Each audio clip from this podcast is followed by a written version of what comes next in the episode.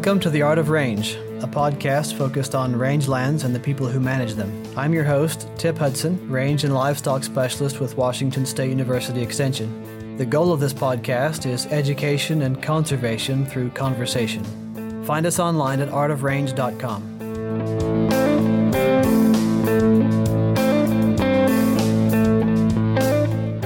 My guest today on the Art of Range is Cliff Mass. Cliff is a climatologist at the University of Washington, or maybe an atmospheric scientist. I think the extent of my brainstorming on these categories ends at meteorology, climatology, and atmospheric science. Uh, good morning, Cliff, and welcome. Good morning, and I am an atmospheric scientist. Great. How? What was your pathway to becoming an atmospheric scientist? I tend to think that rangeland ecology is a bit of a niche field, but atmospheric science seems to me uh, kind of the same. Well, I always liked weather, even from a, as a young child, but I, I majored in physics at Cornell, and then I went to get my PhD here at the University of Washington in atmospheric sciences. I'm a, f- a fan of weather. I find myself uh, wanting to be outside whenever there's extreme weather. If it's 105 degrees in Ellensburg, uh, I want to be out in it. And in the wintertime, I just as soon it be snowy and cold than 35 and rainy. I know you get a fair bit of 35 and rainy in Seattle. Cliff, there are several climate features that I have believed to be unique to Washington state, which I find interesting having grown up in northern Arkansas where there's not nearly so much climate variation within a really short distance. And so I want to know if you can uh, confirm or deny these rumored phenomena. Uh, the first is that I live in Ellensburg, which is about halfway between the Cascade Crest, uh, which I believe receives 120 annual inches of precipitation. And then uh, the Columbia River is about 30 miles to my east, and there they receive about six inches of precipitation. And I think that in that 80 miles, that represents the, one of the steepest rain shadows in the continental U.S. Is that true?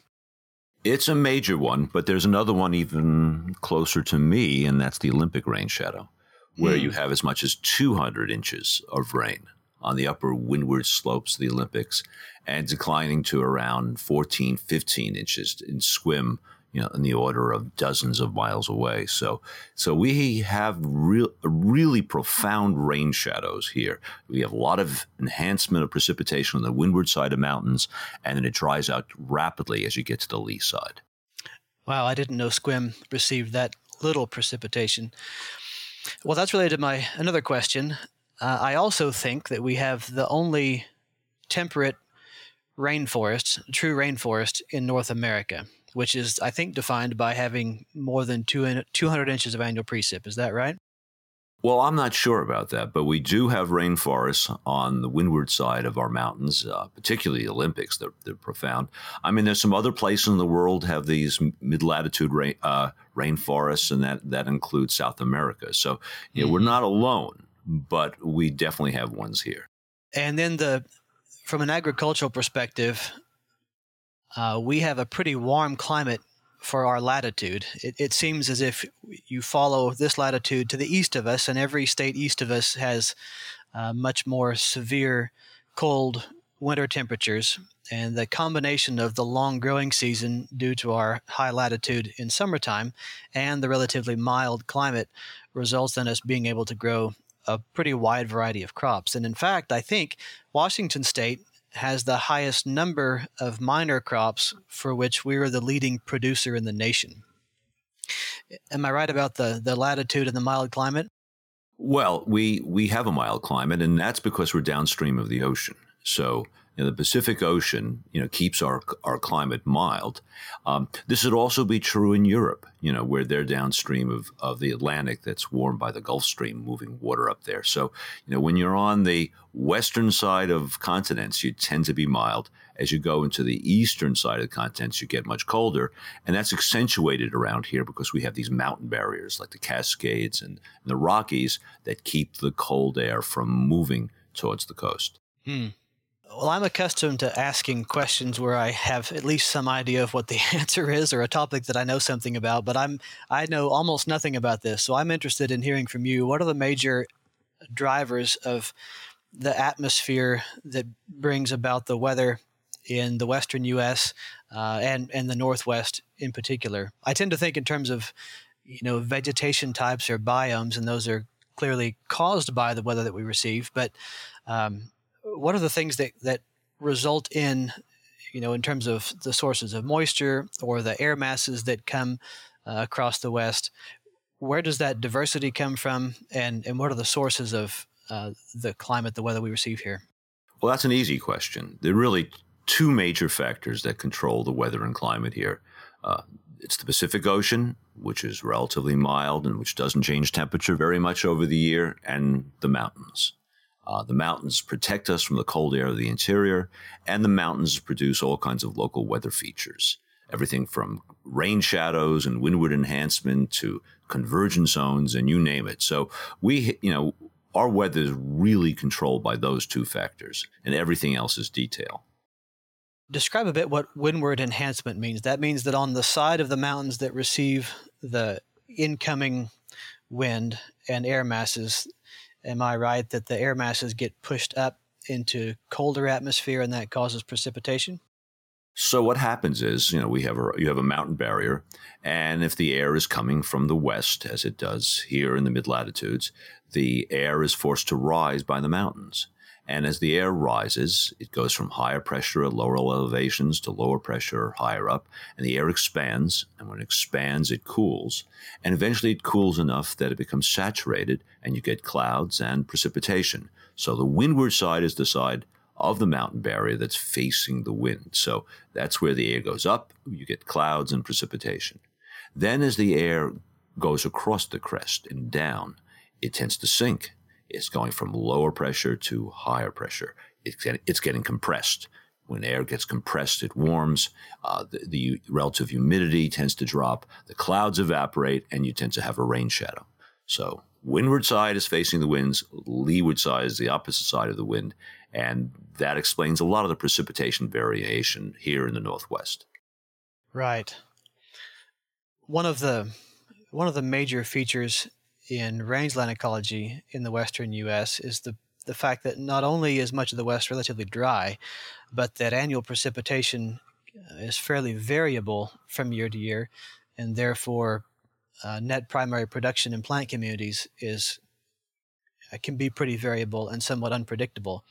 Uh, because of our wintertime, our, because of our winter precipitation pattern in the Pacific Northwest, some of that unpredictability is reduced, but but this interannual variability in precipitation uh, has really been accepted as a major driver of vegetation change that often is more significant than management. In other words, if you look at uh, landscape change over time, most of the changes can be attributed to climate variables rather than management variables.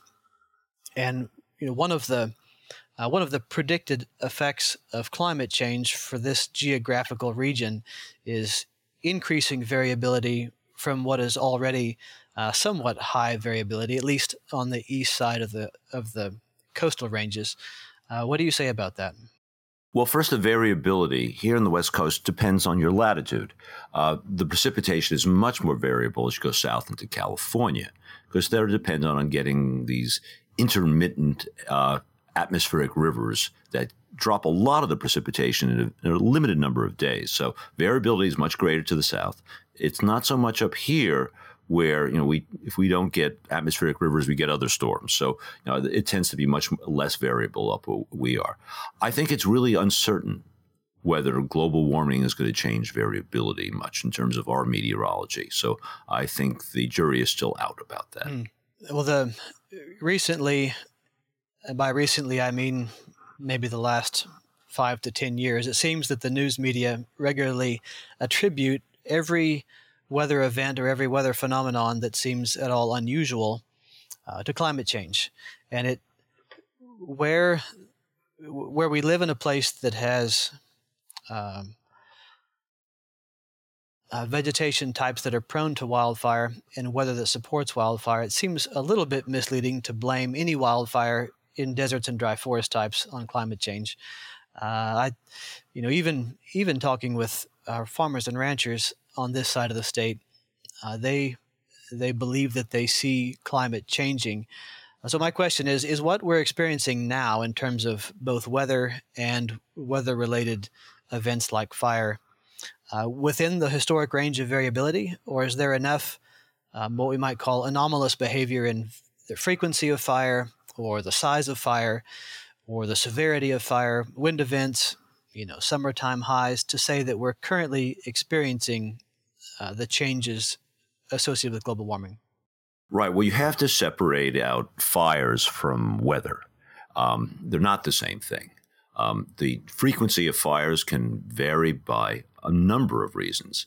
Uh, the fact that we've suppressed fire in many locations for almost a century, uh, the invasive grasses, many of them very flammable that have moved in, the fact there are more human beings starting fires. So there's all kinds of issues about fires uh, that are independent of weather and climate. So you've got to be very careful about you know assuming any kind of ver- change in wildfires has anything to do with weather and climate. Um, I think the media tends to be a little bit over exuberant about blaming everything on climate change. Now, global warming is a, is a serious issue, but it's one in which the major warming is ahead of us. Um, right now, the Northwest has warmed up maybe one or two degrees Fahrenheit over the over, over the last 40, 50 years. And, you know, we, we could, of course, a, a significant portion of that. But you know, our climate change here is lessened, it's weakened, it's delayed because of the ocean. The, the ocean is, is a tremendous flywheel that slows things down. So I think, you know, there, there have been some changes due to climate change. I think there's been, uh, due to human caused climate change, and there's probably a little bit of warming. But I think we have to be extremely careful before blaming extreme weather events or other changes on, on climate change. One of the more obvious recent weather events that has drawn quite a bit of commentary about climate change is the fires in California, and to a lesser degree, uh, at least in terms of media coverage, the ones in Washington. Uh, what are your thoughts on the drivers of the California fires this year? Right, and and I've I actually been doing research on this on this area, and I've published papers on uh, the Wine Country fire and the Camp Fire, and I'm working I'm working on some of the others. I think in California it's a very mixed bag. I think the fire suppression over decades has been important. I think the invasive grasses are important. Um, I think the human ignition of fires is very important. A lot of the fires are being caused or, or ignited by power lines. So I think, you know, even in California, it, there's no way one can say that, you know, most of the increase of fires is due to climate change. You know, one thing I should point out is that fire is a natural part of the ecosystem in the West. And in many locations, fire would burn every 10 or 15 years, especially in the eastern slopes of, of the Cascades or, or in the Sierra. So fire is normal here. And what wasn't normal is the fact we suppressed fire for such a long period of time. Mm-hmm. Uh, what about the Washington fires? This year, most of the fires were on non forested plant community types, uh, what I would call mostly rangeland fires. And I want to say uh, you have written that that was driven by uh, easterly winds. Can you say more about that? That's right. Um, here in Washington State, almost all the fires that we had, and the and the catastrophic burning was uh, the Labor Day event on on the uh, the seventh and eighth in that in that period of September. These were mainly grass fires, and grass fires generally have very little to do with climate change. In this case, it had everything to do with strong winds, and we had record breaking winds that pushed into the area from the north and northeast.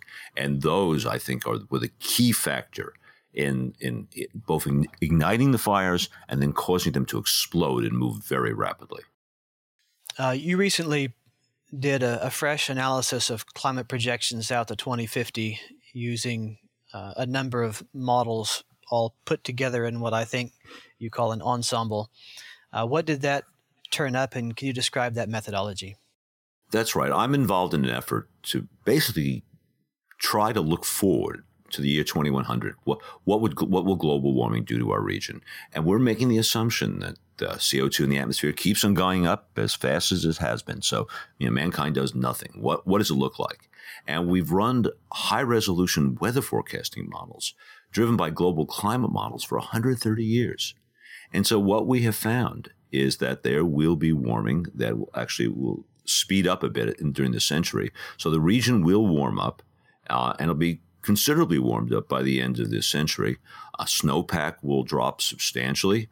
Um, precipitation won't change that much. We'll get a little bit wetter, but we think that the the heaviest precipitation events will get heavier. That's something we do expect in global warming. So we've basically gone through the, the, you know, this exercise and and found what we what what global warming implies for for the whole region over the over, over the rest of the century. In the South, they would say that there's a hundred different ways to skin that cat. Uh, how uh, how did you go about that analysis? Well, basically, you know, we have a lot of experience with weather forecasting models, and we ran high resolution weather forecasting models for 130 years, driven by the global climate models. And we did this many times for different global climate models to see what signal is common to all of them. And so, you know, we've done this, and, and what we've done is different than other people because we ran these simulations at a high enough resolution to get the rain shadows, to get the windward enhancement, to get the gap winds. And so, you know, we have shown that you know, the planet the planet's warming up is is happening here too. It's a little slower here because of the Pacific Ocean, but we will warm up this century, and issues such as the snowpack, you know, snowpack will will decline, and that's a that's a, of concern to agriculture. Uh, precipitation will not decline. That's also important for agriculture. Yeah. On that note, what do you see as some of the alternatives to mankind does nothing, both from a you know, a, a general uh, societal perspective and also from an agricultural perspective. What can we do to mitigate this? Well, we can do a lot. I mean, first, even if we keep on putting CO2 in the atmosphere, we could do a lot of adaptation. So we can prepare ourselves to deal with these issues. So, for instance, be less snowpack in the mountains, but we'll have as much precipitation. We could build more reservoir capacity, particularly on the eastern side of the Cascades and some people have already uh, suggested this. You know, the, the the Yakima project is an example. So we can store more water and therefore have the water we need for agriculture. Um, uh, so there's that adaptation. We can make sure we we move away from being right near the coastline, where the coastline's low, uh, as sea level rises. So there's a variety of adaptation things we can do. Probably the most important one is the forests. We could manage the forest to restore them to what they were like 150 years ago. So get rid of the debris, bring back fire, thin them out. So, so bring the forest back to what they were naturally. That would go a long way to stopping the catastrophic fires. And then, of course, is the issue of CO2 in the atmosphere. And, you know, quite frankly, I'm, I'm optimistic about that. I think we can use nuclear power, either fission and later fusion, to supply much of our energy that we need and then we could, once we have a lot of energy from from nuclear energy, we could actually br- take the CO two out of the atmosphere. There's a technology called sequestration that allows us to do that. So I, I think that global warming actually is a technical problem that we can probably so- solve technically. And in the meantime, we can do a lot of adaptation to to protect us against you know some of the impacts that are that are occurring now and during the next few decades. I like it. Uh, where can people read some more about what you're doing if they're interested in learning about some of these topics in more detail? Well, I do describe, you know, some of some of the work in my blog. So cliffmasslowercase.blogspot.com. And, you know, some of the things I'm talking about are already in the published literature. So there's papers you can search for and, and you can read about this kind of material. Well, Cliff, I appreciate your time today. It was great to have you on, and I uh, wish you the best. Great. It's good talking to you. Thank you for listening to the Art of Range podcast. You can subscribe to and review the show through iTunes or your favorite podcasting app so you never miss an episode. Just search for Art of Range. If you have questions or comments for us to address in a future episode, send an email to show at artofrange.com. For articles and links to resources mentioned in the podcast, please see the show notes at artofrange.com. Listener feedback is important to the success of our mission, empowering rangeland managers. Please take a moment to fill out a brief survey at artofrange.com. This podcast is produced by CAHNRS Communications in the College of Agricultural, Human, and Natural Resource Sciences at Washington State University. The project is supported by the University of Arizona and funded by the Western Center for Risk Management Education through the USDA National Institute of Food and Agriculture.